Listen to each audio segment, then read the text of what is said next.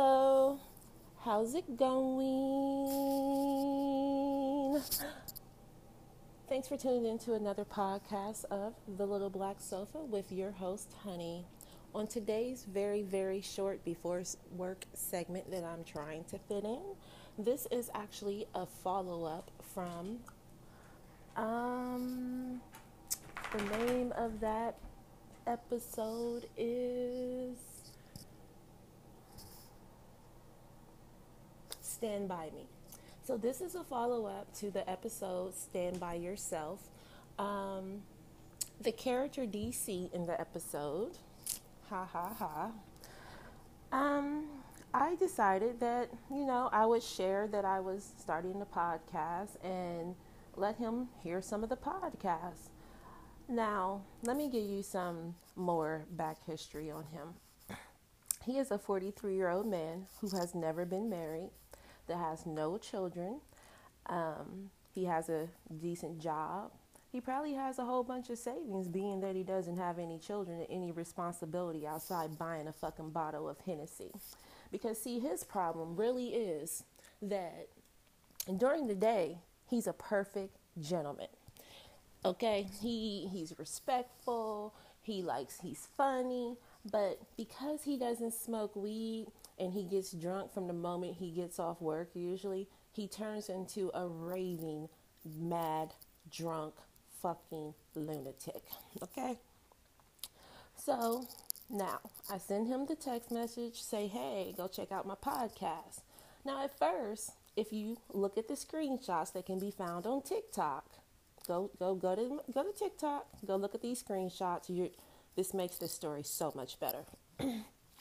He's like, "Oh, your story is awesome. I love it." Um, now he does call me on the phone because he's worried that now I'm doing a pod, a segment about him that I'm going to say some things in there that you know he doesn't want said. And the main thing he's worried about is am I talking about his little bitty tiny dick? Now, when I say tiny dick, he's got at least four inches of dick, but you know, it's not when you got four inches of dick and you don't know how to use it, you don't know, have like he has no fucking sexual experience when it comes, like, he doesn't know what foreplay is or whatever the fuck. Like, you'll even see in the text messages where he's saying to me, I need to teach him how to fuck me. No, dude, you're older than me. If you don't know how to fuck by now, I don't think I'm the one to teach you. Like, seriously. So, anywho, my biggest problem with him was always when he would get drunk he felt like he could text me and pretend like he was my motherfucking daddy and not just scold me about the bartender situation where I cussed her ass out, but you know, try to scold me and tell me that I'm not submissive enough or I don't act like a lady enough or, you know, just constantly trying to tell me what I need to do or what I need to change. And I would be so confused like, dude, I'm not trying to fuck with you.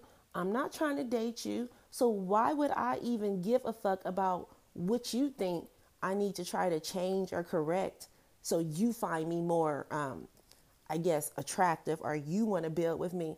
It's clear he wants to build with me. Like this motherfucker, when he's in his drunken moods, one, two o'clock in the morning, he likes to send me videos. Wait a minute, y'all. Listen to what he sends me. I invited him over to watch the game, okay? excuse me. He came before he came over, he cashed at me money so that I could buy food to cook. So when we watched the game, you know, we could eat. So I went to the grocery store and I did a crab boil. So every time he's drunk in his feelings, he sends me the video that he took in my house of the crab boil that I cooked for him. And he'd be like, see, this is what a good woman is. Like, this motherfucker is a male chauvinistic pig. And I was being nice before on the last podcast, but he really pissed me off last night. So we're not going to be nice about this shit anymore. Now he's trying to tell me that I'm a hoe and um, I'm telling hotels and nobody wants me and all this other shit.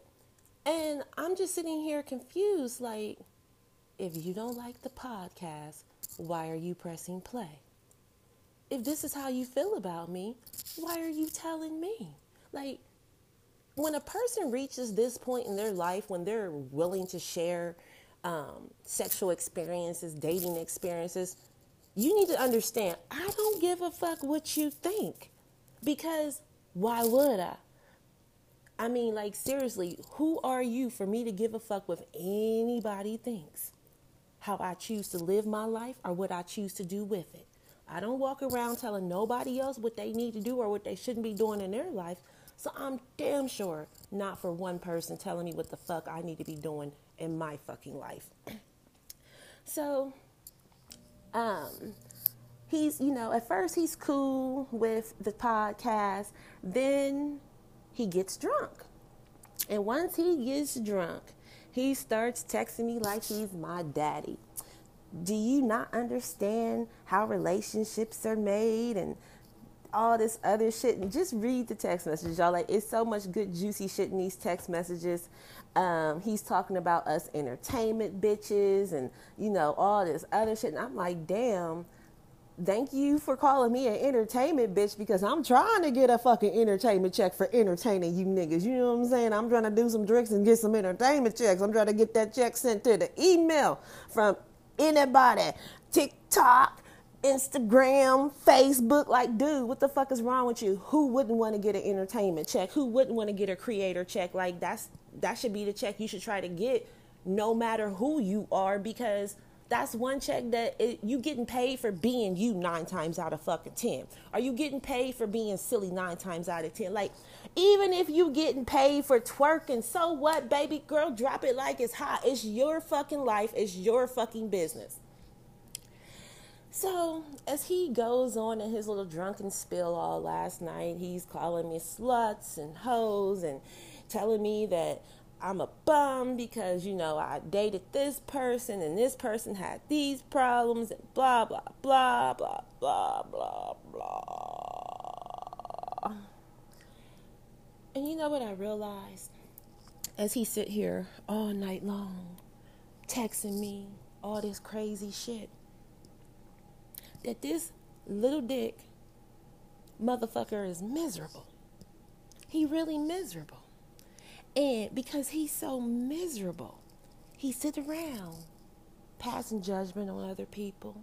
He sits around trying to dictate what you should be doing in your life. He up drunk, scolding me like I'm his fucking child. He up drunk, telling me to kill myself because he don't like a podcast about my fucking life and what has happened in my life. Like it sounds like he's a little bit mad that I didn't conform to his shit. It sounds like he's a little bit upset that I didn't roll over and be his bitch. But like I told him in the text message, sweetheart, me and you don't have good sex and you're fucking mean. I didn't, you know, I, I was trying to be nice, but after when if you read those messages, you'd be like, oh yeah, this motherfucker is really a narcissist. I see why she stopped talking to this one. like, I couldn't pinpoint exactly what the problem was outside the behavior of one minute he's this way, the next minute he's toxic as fuck, insane, mean, um, belligerent, malicious, hurtful ass fucking things just because then he'll text you at five, six o'clock in the morning or call you like, we should cuddle or we should have sex or you should come over, you should come cuddle with me. And you'd be like, huh? But then he'll try to tell you that it's you that's constantly um, bashing him, cussing him out. Like he tried to tell me after he asked me what his podcast was about. Um, and I told him it was about, you know, basically you not standing by me and your sex stuck and and he tried to tell me that our last conversation was um, an argument. And i'm like dude you're fucking delusional. Our last conversation was he was in one of his sensitive emotional moods and he called me in the wee hours of the morning talking to that shit about how he was ready to give me whatever i needed because he wanted to build with me. And he wanted to be able to get past us not really having sex. Remember, we've only had sex two times. It wasn't on the first night, the second night, or the third night. So, you know, I don't know who the fuck you call on the hoe. Like, bitch, if you was one of these niggas I fucked on the first night, okay, nigga, you might got some some some some some merit behind what the fuck you're saying, but you're not one of those niggas. So you shut up, little dick. Shh, shh, hush, stay in your place. So, you know, he's he's telling me how, you know, we need to get past this stigma of us not having sex, and just so we can be able to. I feel like once we can have all the sex I need personally, our relationship would get a lot easier because I would be happier. Him, not me. He would be happier. And I'm like, well, you know, I mean, I just be talking shit sometimes to guys just to see what they gonna say, what they're willing to do. So I was like, well, dude, go get me this penthouse I seen over here on Broad Street. And he says, how much is it? Now I had just seen the for rent sign outside on the curb, so I didn't know how much it was. So I sent him the address, and he's like, "It's like three thousand dollars a month. That's way too much. Are you gonna go have?" And I'm like, "I guess I can. Shit." But at the same time, I don't want to live in a $3,000 penthouse. That's just ridiculous. I don't have the type of money to be living in a $3,000 penthouse. But it was, you know, he actually went and looked to see how much it was. So, you know, a part of you wants to be with me. A part of you wants to give me whatever you think I need to try to obtain my love, my affection, and I guess my wore out ass fucking coochie but I, you know, I, I, for a long time, I'm like, I see the behavior. What is this behavior? What is this behavior? He's fucking bipolar. Like, for you to go from the podcasts are good, um, I'm really enjoying them, and I don't even think it was anything in his podcast that upset him. He became more upset by the car problems podcast that is being that I have a call in um, guest, then by my own personal stories is how I felt about it. Because once he heard that, if you look at the text messages, that's when he loses his mind. After the he receives the the podcast to go listen to car problems, that's when he starts. You're a hoe. You're a slut. You're this, and I'm like, wow, how small is your brain? Clearly, this is not my story clearly I have a caller calling in, and this is the caller's story. But even if it was my story, bitch, so fucking what? But it's not. But your brain's so fucking small, you can't differentiate that that's a man's voice telling his story, and I'm just, you know, the the host. I'm just the person that is trying to help, you know, get the story out of him in a good way, a cute way, a humorous way. Um, and I'm like, so last night I'm like, he really bipolar. And I just, you know, I'm not upset for being called hoes, sluts, bitches. That shit don't bother me. That shit, you know, a man has been calling us bitch for so fucking long that if I can make you mad enough to call me a bitch, I got you out of character and you my bitch is how I feel about it at this point. Because that shit, I'm beautiful, I'm intelligent, I'm talented, and I'm a charming human being. I mean, I'm gonna I'm go old school on you, okay? Because when back in my day, we was already like, psh, the fuck. So here it is, 20 something years later. You better believe that word don't fucking ruffle my feathers. so let's bring this segment to a close. I'm going to say, when I first met him, I really thought that he was an eligible candidate. I was kind of over willing, I was willing to overlook the four inches that he had and the six inches his ass lacked. I'm just playing. I wouldn't take, you know, that's way too much. But I was willing to overlook that. But then when he started to show his controlling side, um, his judgmental side, his, like he has all these theories of what he thinks a woman is supposed to say, do, or act, but I don't see you with a woman. I don't see you with an ex wife. Hell, I don't even see you with any fucking children. So, what I realize is that the older a man is, if he's never been married, if he doesn't have any children, excuse me, y'all, my bronchitis is kicking my ass right now If he's never been married, if he doesn't have any fucking children, the reason probably is no bitch will stay along stay around long enough to let him crawl up in her and have a baby by him because he's already showed that many women he's that fucking crazy. Think about what I'm saying. This is an educated man.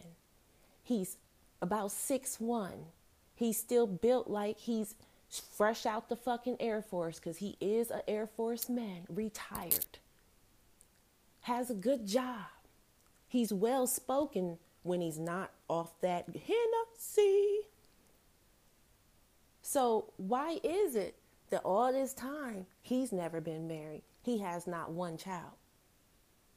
Now, my crazy ass, as retarded as I am, as out of the box as I may seem, I have been engaged three times. I was a runaway bride before I actually got married the first time.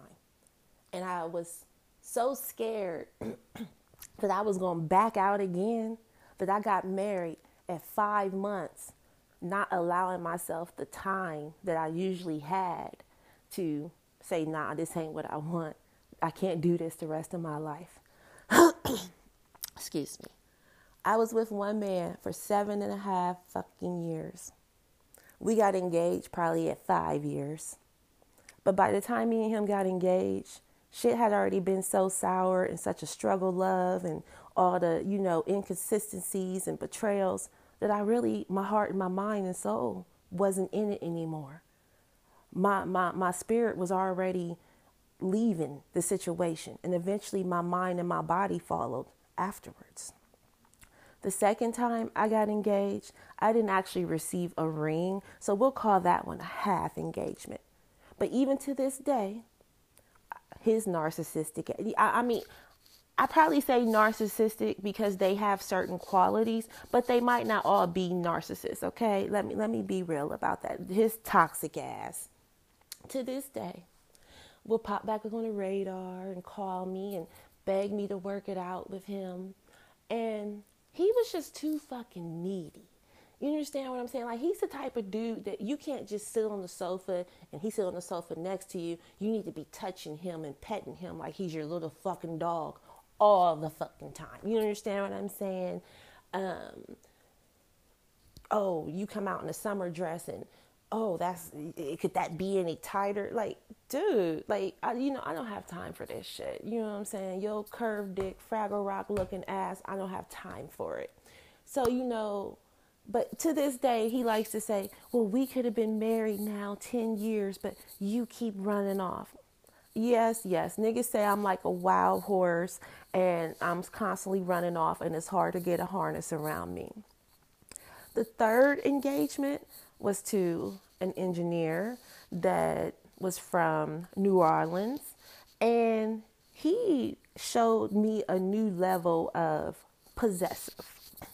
He thought that I should not work. To some women, that's your your perfect man. He's telling you not to work.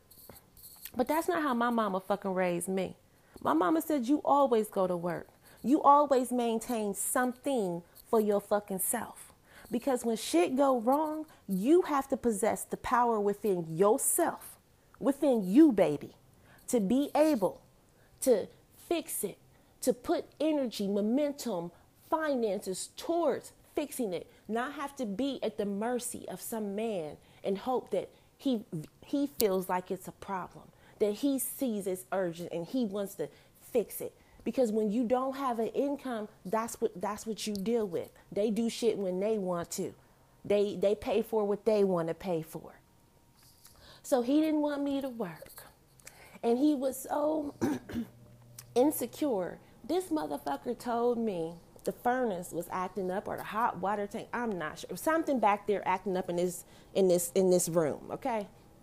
We live in townhouses or apartments, condominiums, whatever the fuck you want to call it, out in Dublin.